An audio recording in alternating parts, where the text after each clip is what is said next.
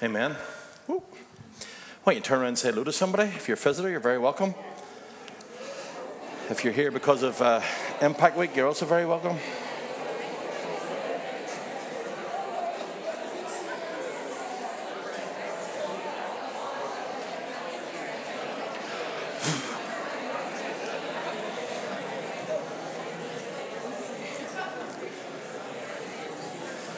Just, uh, just uh, I want to say a couple of, couple of big personal thank yous. Um, first of all, to Stacey uh, for overseeing the whole kids. I think she's upstairs, but give her a big round of applause. And, and someone who I don't think is here this morning, but is a quiet genius in the background, and uh, um, that's, uh, that, that's Lena. Um, are they here? Is Lena here? Lena. Okay, they're away on holidays, but she builds the set, she puts everything together. So if she's watching online, give her a big round of applause, and uh, thanks so much for, for all that they do. But there was a whole team that made that work this week, and uh, uh, we had 12 children give their life to Jesus.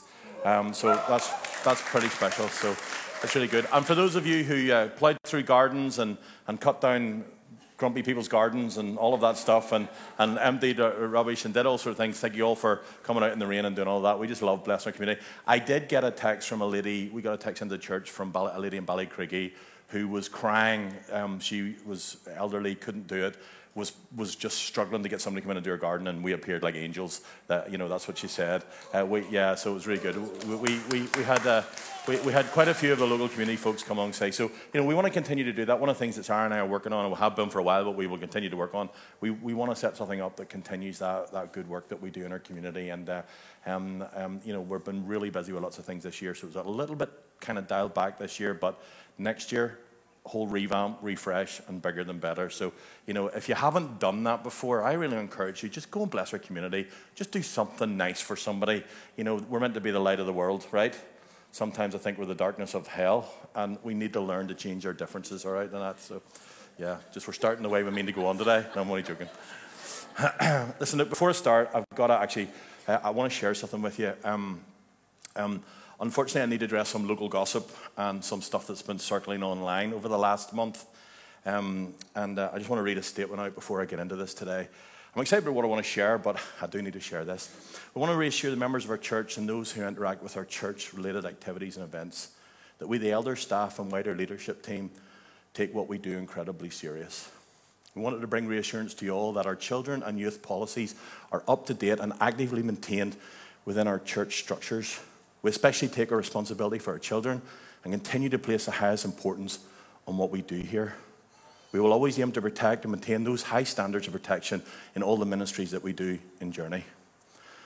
I want to be very clear that any member, visitor, and person attending our church that's found in breach of those policies will be immediately removed from fellowship of our church. We have removed people from fellowship in our church in the past, and we will continue to do that in the future if required. I want to be clear that there has never been any breaches of our policy on our premises or any events organised by Journey Community Church. We plan to maintain that 100% record. Our church has always been an open and invitational church. We cannot monitor all people who attend, but to be clear, we believe in the full repentance of the gospel, but we also believe in a long term track record of new life that Jesus brings, leading to maturity in faith and life choices. Many people fall into sinfulness and often or never take responsibility for their own actions. That is not compatible with biblical living or life.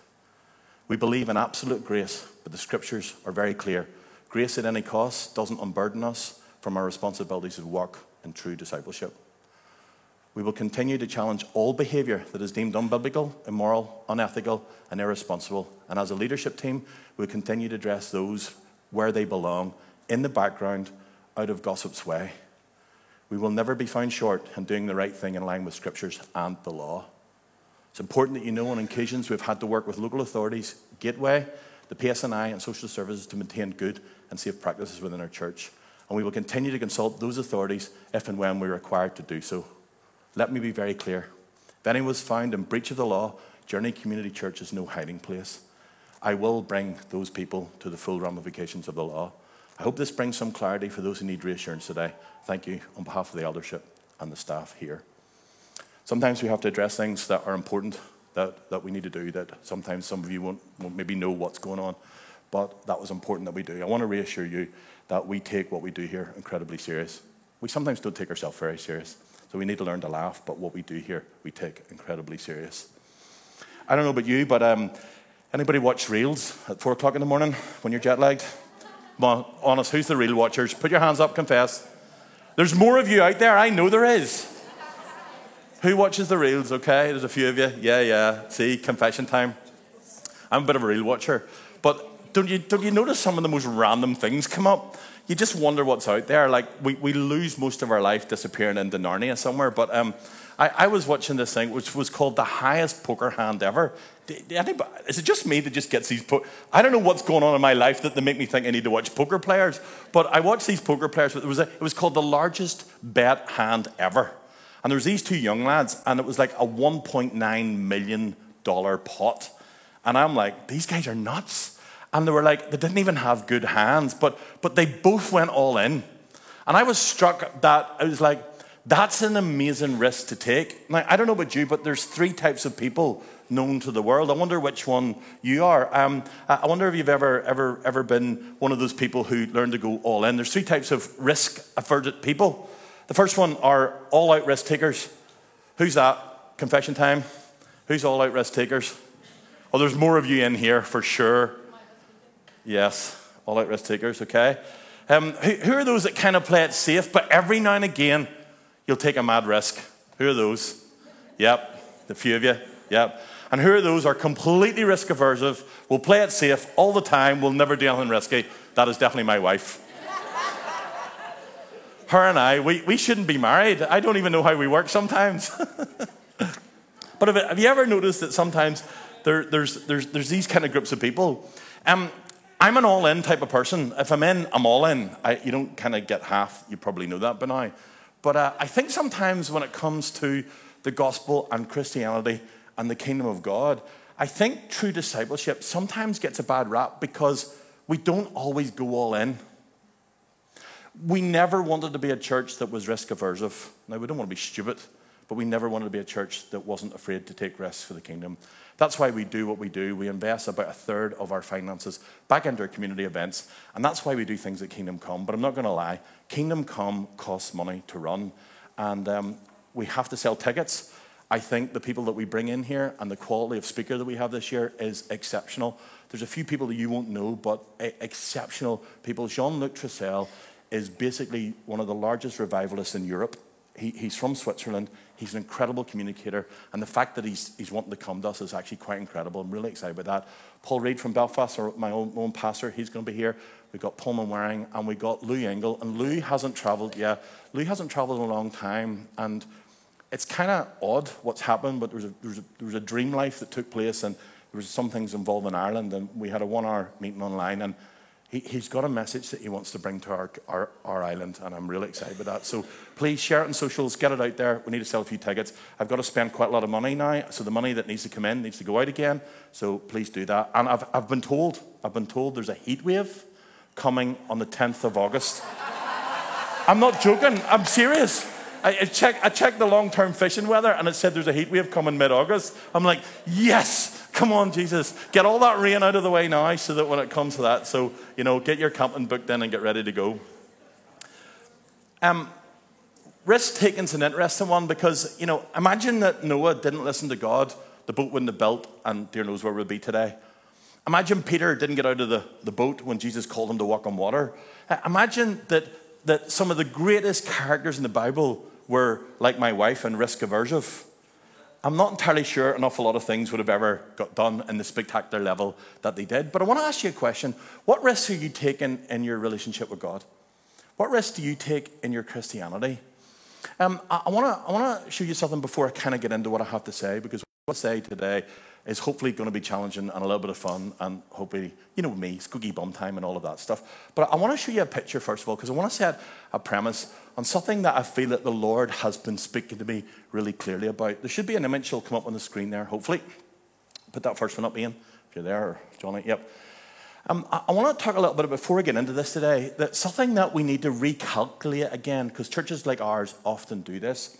You see, here's what tends to happen we often pray out of our desires and our problems, and when the rubbish comes into our lives, we pray through the lens of trouble. We, we, we tend to live in that responsiveness to the way that God works. But actually, that's not true Christianity because here's what happens. We know that God has this desire to bless us. We know that God is a God who's good and he desires to bless. But often what happens is we actually treat God like a cosmic Coke machine. That if I put a pound in, I receive a bottle of Coke out. And we treat God that if I pray a prayer, I receive something. Now, God's a good God and sometimes he does that. But actually, if that's the depth of your Christianity or your relationship with God, you actually don't have this right. And I want to set this right before I get into what I have to say today, because actually, true worship of the Lord is the opposite of this. You see, this is, this, just keep that up, Ian, or Johnny, whoever's on up there. The, the, the problem with this is that, that what we do is we pray into our desires, knowing that God has a desire to bless, but the problem is it's the wrong way around. We, we, we're, we're doing it back to front. Just flick the next one up. See, this is the way that it should work.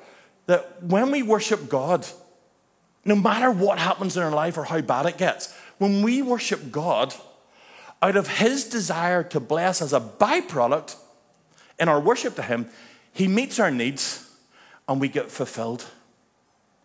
And it's, it's a different way. And I want to start by this that true discipleship comes from the worship of the Lord no matter what happens in our life. Can I get you to nail that? Because I think sometimes we, we, the first storm that comes in our life, or the first challenge in our Christianity, we often can just blow it out of the water.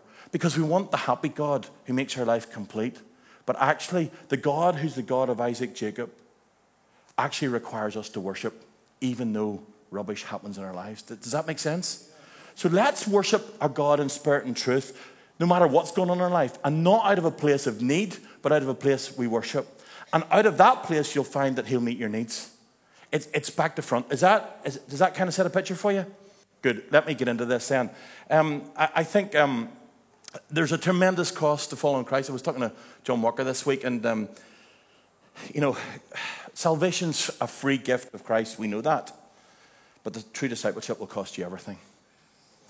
I think it was Dietrich Bonhoeffer said, Salvation is free, but discipleship will cost you your life. He also said, Christianity without discipleship is always Christianity without Christ. See, what does it mean to be disciplined, discipled? And I think it's not necessarily a trendy word, but Jesus didn't tell us to go and make Christians. He told us to go and make disciples. And we have a deep passion to see the lost won, but who has got a deep passion to see those lost brought into the fullness of Christ? You see, there's an interesting thing happening in the church, and the church actually worldwide doesn't know what to do with this. 20 years ago, if someone became a Christian, you hand them a Bible, you hand them a Every Day with Jesus, first 32 days. You put them beside somebody, you put them in a small group, and you got them to the prayer meeting, and hopefully it stuck. Do you know what I've discovered today? Today, they need about six months of sorting out all of the rubbish in their lives just to be able to read the Bible. And there's a whole section in church that doesn't know how to do that anymore you know, so if you've been brought up in a good family, that's great. But most of the people that are now coming into church are very damaged, very broken, and very confused about their own identity. How can they ever discover an identity in Christ? So we have to backtrack a little bit in regards to helping people become disciples.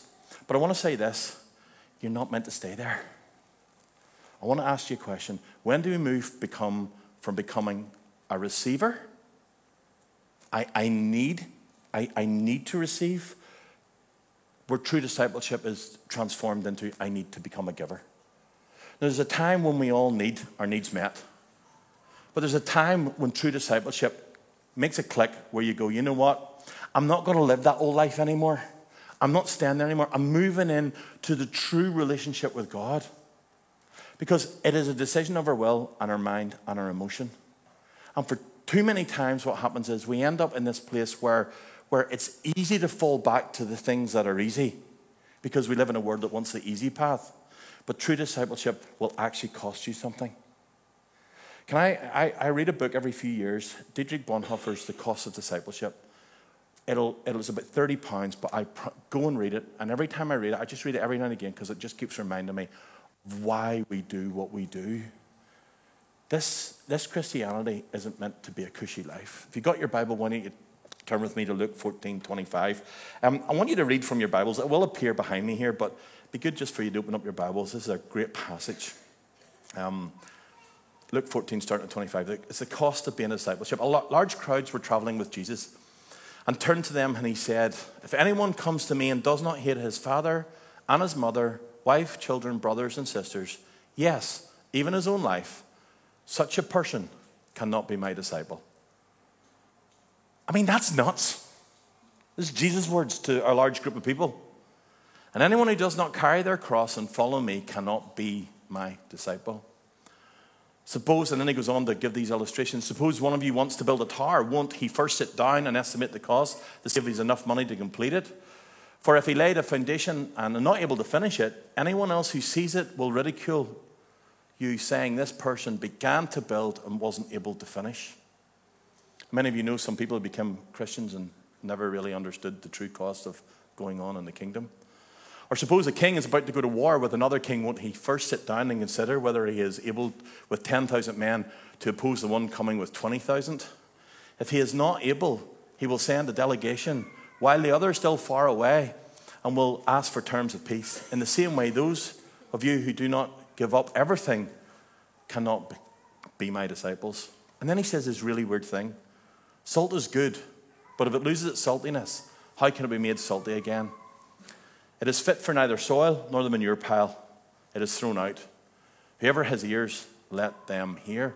Jesus is saying something really strong here. He's got this large crowd of people, and the crowds were following him. And it's really interesting, having been to Israel, if, you, if you've you know, there's a real contextualization happens in Israel, and I'm going to organize another trip for next year. So I would say get in fast if you see that if you see that going. But one of the places you go to is these places where Capernaum is not big. You know, it's about the size of the castle grounds, if even that. And they've all of these, and their houses were really tiny and all connected together. You know, and uh, there really wasn't much luxurious. In fact, the big house there that was luxurious was maybe you know a quarter of this stage.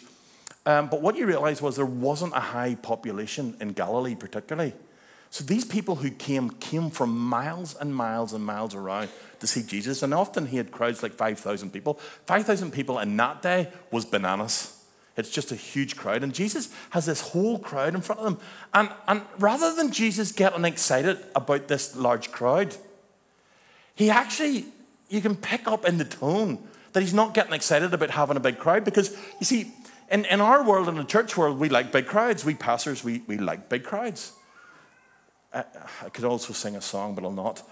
Um, but Jesus gets kind of skeptical at this crowd. And he looks at the crowd and he says, Hey, are you all really sure you want to be here?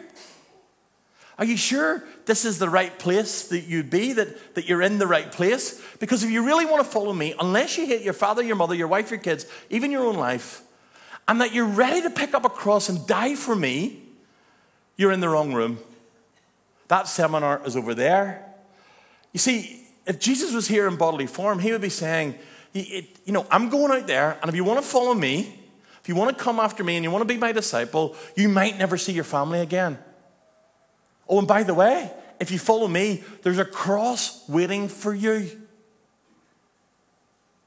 Are you sure you want to be here? because that's what it's going to cost you to follow me. And Jesus tackles this crowd head on and he, he, he, he's not messing. Like, he's not messing. And he says, There's this little bunch of crosses waiting for you. Are you really willing to pick it up, wrap it around yourself, and go to death with me? Because that's what he challenges this crowd about. He says, Unless you're fully in, you're not in at all. Are you sure you want to be here? Are you sure this is the right place for you? Do you still want to follow me? Because unless you're willing to go the whole way, you can't be my disciples. And then he goes on to say this you know, if you want to build a tower, do you not sit down and estimate the cost? You see, this is why sometimes when we lead people to Christ, it's not just about the prayer that you pray in that moment. It's about how, how we take you on. I used to work for Youth for Christ as an evangelist. Um, over the few years that I worked for them, I led, um, I think, somewhere in the region of about four and a half thousand people to Jesus. But one of the things that we were doing, we were taking a multimedia program out to schools, churches, youth groups, and prisons, and we were showing this gospel message to, to maybe a youth worker in a, in a country church that had 30 or 40 kids there, and he was only a youth worker, or she was only a youth worker there. And we would come in and we would lead all these kids to Jesus. And every night you'd have a huge appeal, and all these kids would give their life to the Lord. But I would often go back the next year and say, Where are all the kids? Oh, they, we, didn't, we didn't do anything with them after that. And I started to get a little bit frustrated that, that even though I was doing this incredible multimedia evangelism program, we're leading all these kids to Jesus, I actually felt the Lord convict me and say, But who's discipling them? I actually left that job because I couldn't cope with the fact that we were leading these kids to Jesus, but nobody was actually discipling them. And we're called to make disciples. Yes, it's great if you lead someone to the Lord. Can I, can I say this? If I lead someone personally to the Lord, I make a choice to be vested in interest into them for a period of two years. I, I take that as a personal responsibility. So if I've ever led you to the Lord, you will have my hand in your life if you choose that, if you want that. If you don't want it, that's fair. But I will commitment to, to be able to do that. Now, here's the question Who are you discipling? Who, who are you taking on? Because the buying in requires a massive decision within our own lives. When you became a Christian, what was it you wanted? The nice, fluffy Holy Spirit, nice fields, and the fuzzy bunnies, and all of that stuff? Or did you understand that, that this is something that's going to cost you? Jesus makes a reference here to finances. He makes a reference to the cost of building something. There is a cost to building a relationship with Jesus. Salvation's free, but it will cost you your life. When I became a Christian, um, I upset my mother quite a lot. Um, she was a very devout Catholic. I was raised a very devout Catholic. Went to Mass twice on Sunday, was an altar boy the whole week. And I got radically saved at 16, filled with the Holy Spirit, speaking in tongues. I'd never been around anybody that ever spoke in tongues before. God really impacted my life. Uh, and I made the mistake of becoming a passionate evangelist, where I told all my Catholic friends we're going to hell. That wasn't a good idea, so don't start there, by the way, all right? It's not good. I was even more braver when I went to the local parish priest to try and lead him to Jesus. Bad idea. Uh, young and naive. Um, but w- one, of the things I, one of the things I realized was at that moment I was bought and sold, but it did cost me something. Now, it took a long time, but my mum made me promise two things that I would never join another church and I would never get baptized. Both of which I did within about a year of that and didn't tell her. But she came one time and she said to me, she said, um, she said, Did you get baptized one time? I said, Yeah, I did. She said, I told you not to. I said, I know you did, but I had to. And she was like, Okay, fair enough. She, she, she, the local parish priest told her it was a wee phase I was going through. I bumped into him a few, a few years ago down in Downpatrick. He says, You still in that phase, John? Yeah, I am. See, sometimes becoming a Christian will cost you. I know friends of mine who lost their parents and lost their family because they give their life to the Lord. It's easy for some of us, but actually, unless we sit down and count the cost of what it means to follow Jesus, let me tell you something. You, you might become lonely. You might lose your popularity. You might lose relationships. You might even lose your parents. They may even hate you. And yet, is Jesus so beautiful that it's worth counting the cost of following him? He says to the crowds, Unless you give up everything, you cannot follow me. I'm not making this up. This was Jesus' words. And then he gives this other illustration. He says, Suppose a king is about to go to war with another king. Won't he first sit down and consider, you know, whether 10,000 men can, can take on 20,000 men? Uh, you know, we've got the tower illustration, and, uh, you know, you're ready to go all in. Uh, and then there's this other thing that's kind of like interesting to me. I love the battle analogy. You know, when I, when I kind of became a Christian at the start, we used to have all these worship songs which were like, triumphal army rising and battles and victories and taking down Satan's strongholds and all the rest of it. And we, we, don't really sing those songs much anymore. I miss them, you know, the battle belongs to the Lord, you know, and all of this stuff. It's like we don't really, we're not having those kind of war cries anymore because war's bad and all of that. But who remembers those songs? Yep. We, we, somebody needs to start, here, you worship people, we need to start writing battle songs again. All right? But you know, but I think sometimes that, that, that we forget because we've forgotten that Christianity is actually a battle. Now, it's a battle that's already won, but the battle in your life isn't won yet if you haven't understood what true discipleship is. Because we're continually battling against the enemy, against our own thoughts, our own accusing, our own, our own mind. We're continually battling against that. And yet the victory's already won, but how do you take that victory and apply it into our own personal lives? I, I, I love it, it's interesting to me, but I think sometimes we forget because we like to live behind the fortress walls. And we want other people to fight our battles for us. And we remain silent and we stay in a safe place because it's nice to be in our own little Christian bubble, behind our wall, behind our hidey holes, and kind of like not, and we don't want to go out there because when we go out there, people start shooting at you. You know, imagine, imagine in Christianity, you go into the battlefront and, and, and you know, and somebody comes running back and, you know, the, the commander sent them out and he comes back in and he goes, Why'd you send me out there for? I go, What do you mean? That's what we're supposed to do. Those people are shooting at me. Those people are firing hand grenades at me. That's dangerous. Yes, it's called going to war. But I don't want to go out there. I don't want people shooting at me. I'd rather live in here. And we forget that there's a battle to be won. There's a battle in Antrim to be won. There's a battle in Northern Ireland and in Ireland to be won. There's lives that are going to hell, and sometimes we don't really care. We're not passionate about it. And there's a battle going on right now for the hearts of our young people and the minds of, of what's going on right now. And you only need to go down into that town and have a conversation in Tesco's to understand the depravity that most people are living in these days. They don't know that they need a Savior. And you know something? We don't really look any different to the rest of the world. And true discipleship is when you look in the eyes of someone and you know because you know because you know they are different. That's different gravy. It's only ever happened to me once. I wish it happened to me more. But a random stranger walked up to me many years ago and said, Are you a Christian? I says, Yeah, how'd you know? Because I wasn't doing anything that would have displayed Christianity at the time. In fact, I may have been doing stuff that wasn't displaying too much of it. And she said, I said, How did you know that? She says, I could just tell. I says, What was it? She says, Well, you just kind of got a something. Have you got the something? Do you look different to the world? Do you look different as a disciple of Jesus? That looks different to the world? Or are you struggling and fighting and complaining and moaning about all the same things they are? How many of you know you're meant? How many of you know there's a river of peace that lives inside of you? How many of you know there's a river of joy that should be coming out of you? How many of you know that the peace that passes all understanding is deep within you and you're a well that's meant to bring life and freedom and hope and joy to other people's lives?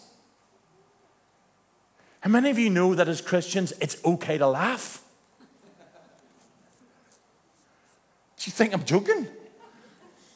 How, many of you know that sometimes when you know who you are in Christ, that you will say no to things that the world will say yes to? And sometimes we have to say no to things that, that, that don't, don't work. I didn't make the rules, Jesus did. Now be very careful that we don't slide into Pharisees because there's a law that the Bible needs us to maintain. And, and I've noticed a lot of people who like to maintain the law. Northern Ireland's full of them.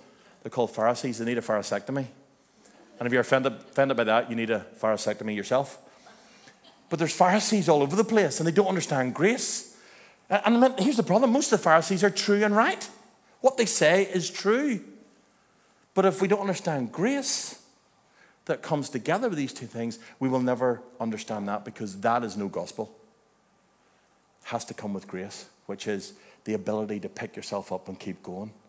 So if you get shot at, and trust me, I've got scars all over my body. You know, I, I, it's amazing. I only need to go in the town sometimes, and you hear the whispers. That's John Ashe. He,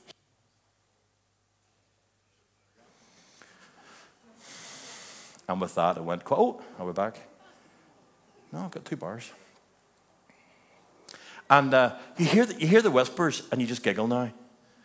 Why? Because I'm not afraid to go out into the front line. I'm not afraid to take the bullets. And if I die, I die.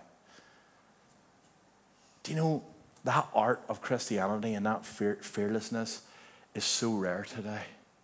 How do you find that place again? where we understand law and grace, but that when we go into the world, that, hey, I can't tolerate that, but I love you enough to share my faith with you and be your friend and partner that.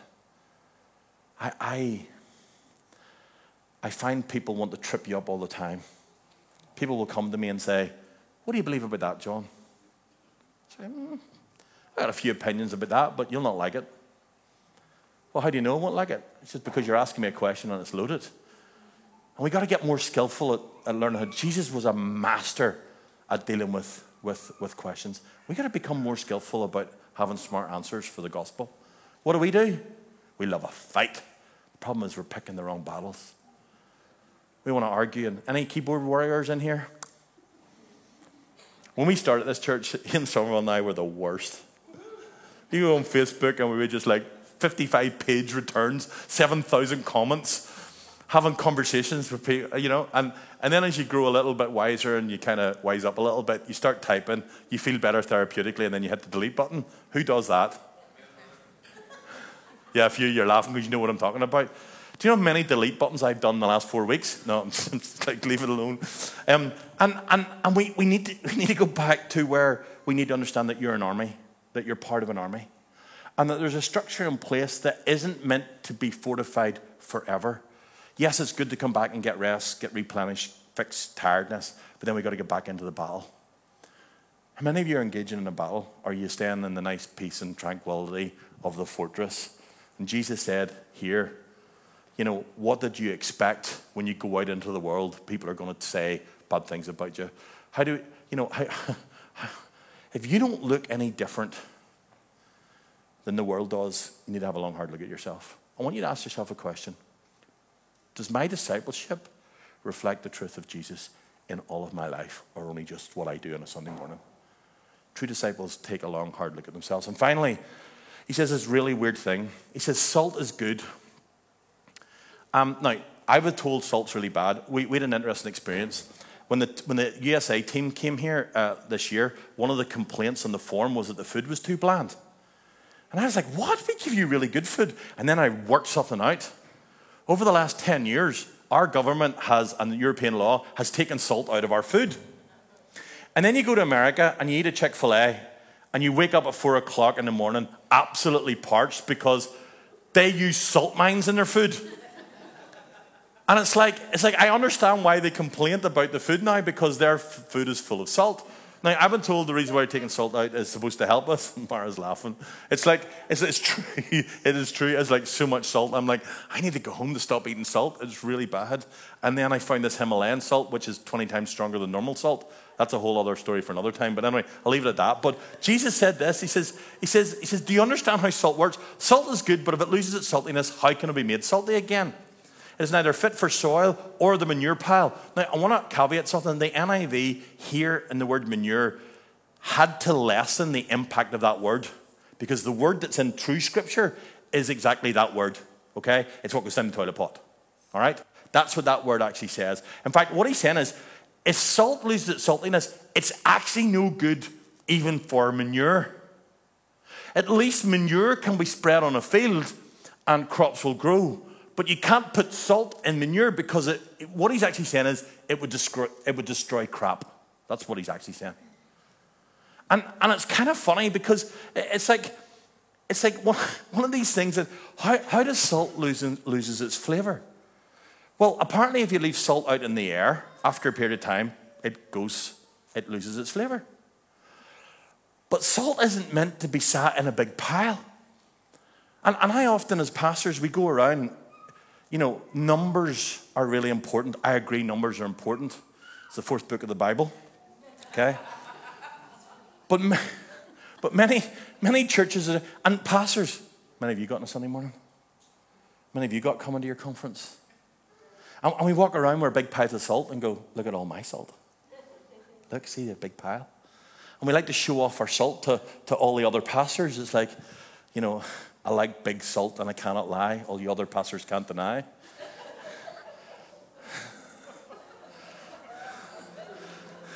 few of you got that one. I know it's terrible. Had to make you laugh somewhere. And, and I learned something. and we've had a few discussions over staff around this over the last few while. I'd rather have 20 salty grains of salt that work than a thousand grains of saltless salt. And I've learned something that I used to think if I led 200 people to Jesus, started a church, we could take the whole of Antrim. And sometimes I realized that when you hang around, see, here's another problem. If you put salt that's good into a, salt, a, a saltless pile, guess what happens? The bad salt doesn't become good, the good salt becomes bad. And I'm going to invite the band back up again. That's, that's so much more to say about that.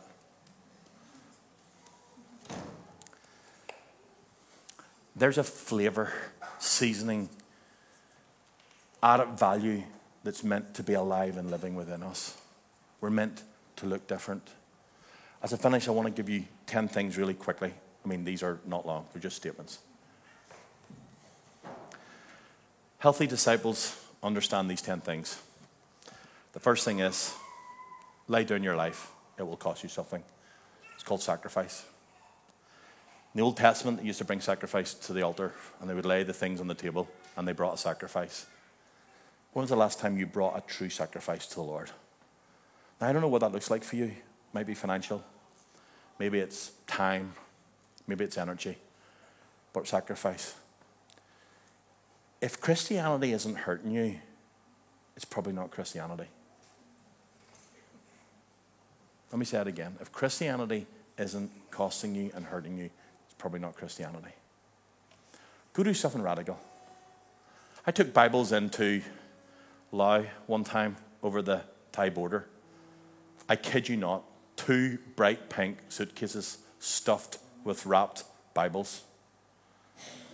I thought, man, I'm really, really doing the gospel thing. And everybody else got through except me. I got called in. And as I stood there, literally thinking I was going to spend the next five years in a jail in Laos, the guy says, Open bag. All right, okay.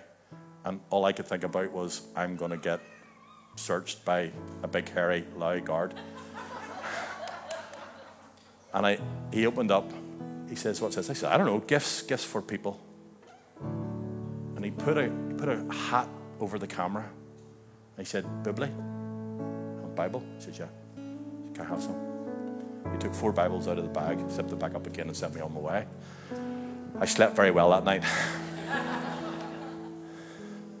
Sometimes we've got to do mad stuff just to understand that we see the favor of the Lord. If you're not doing mad stuff, you're not a risk taker, forget it. Number two, be careful who you hang out with.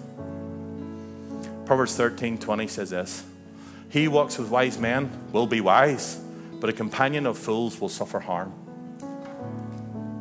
Run with wise people, people. You know, there's plenty of fools out there, and I think sometimes, oh, we gotta love everybody. Sometimes fools will make you a lot less salty and bring you into foolishness. Apostle Paul said this, he echoed these words bad company corrupts good morals. Number three, God is to be worshipped, not to be used for personal benefits. That's that picture I showed you. Find a personal mission. I've got a mission. What's yours? Find something that you can commit your life to. Number five, read your Bible and pray daily. Do you know many Christians don't read their Bible? I, t- I talk to some of you, and you're not behind the door and telling me. Say, no, I haven't read my Bible in months. What? Read your, read your Bible and pray daily. And if you speak in tongues, pray in hours in tongues. It's really simple. The other thing as well is become an active member of the church. Let me say that again. Become an active member of the church. We've, we, you know, I come in here today, I had to be a cameraman and all sorts of things. We need help. If you're just sitting there every Sunday not doing anything, please come find me at the end. Trust me, I will find you a job. If you think, I can't do that thing, we will train you. Clicking a mouse or zooming a camera isn't hard, I promise, okay? Number seven, listen to this. Learn to forgive people that hurt you and do it quickly. Do you know how many bitter roots and grudges that Christians in our country hold and then don't think that they do? Can I tell you, it's really, really hard to forgive people who have hurt you. But it's not, you can't unload this from Christianity. We have to forgive. It's a model that Jesus gave us. It actually what makes us different. If you don't know how to forgive, come and talk to one of us. We'll teach you how to. Some people don't know how to forgive. And some people, you need to look hard at yourself and realize that there might be some people you have to forgive that you didn't think you needed to forgive. Start with your parents. I'll leave that there. Number eight, two more. Share your faith regularly. Number nine, grow up. 1 Corinthians 3 says, move from baby milk to solid foods. What are you, six months old? Remember when you feed your baby and you get that little bit of carrot that they spit at you? Do the airplane thing, into the mouth. There you go. Are you six months or a mature believer? There's a time when you have to stop receiving and start giving. You know, it's great you'll get fed here, but the job isn't just to feed you, job is to equip you so that you then move into place. And finally, number 10. If you fall, pick yourself back up again. Don't give up. Dang, I don't know how many times I fall, many mistakes I've made, many times, but I get up the next day and I go, okay, Lord, I dust myself down, I ask for repentance, I forgive those who hurt me, and I ask the Lord for repentance of my mistakes. And I pick myself up and I keep going again. It's a daily struggle, but we got to do it. If you want to be a disciple of Jesus, it's going to teach you something. But it starts by you making a decision. And I want you to stand and we're going to worship, but I want you to make a decision today as we do this. So, a way of response. You need to get right with the Lord. You just need to get right. If you've been a, an extractor of the goodness of God all of your life, and you've never been a giver of what God's given you, you've got discipleship all wrong. Still need to be discipled. That's great. There's a season when people need a handheld for people to help them through a process. But there's a comes, think it's that mic. There's a point comes whenever, whenever we have to grow up and move from being to the receiver to the giver. When do you move from being the receiver who needs fed to the giver who's helping? It's called the discipleship process. And maybe today you've screwed up royally. Hey, I'm the first to put my hand up. You know what I know about the Lord? No matter many times. You get back on your hands and knees. You say, God, I'm sorry. I've messed up. It's not hard to do that today. I want to encourage you. True discipleships know who they are in God. They know the cost that it costs them. And if you need to do that today, you need to know the Lord, you need help with that, we've got a prayer team here as we close up in worship. Thank you.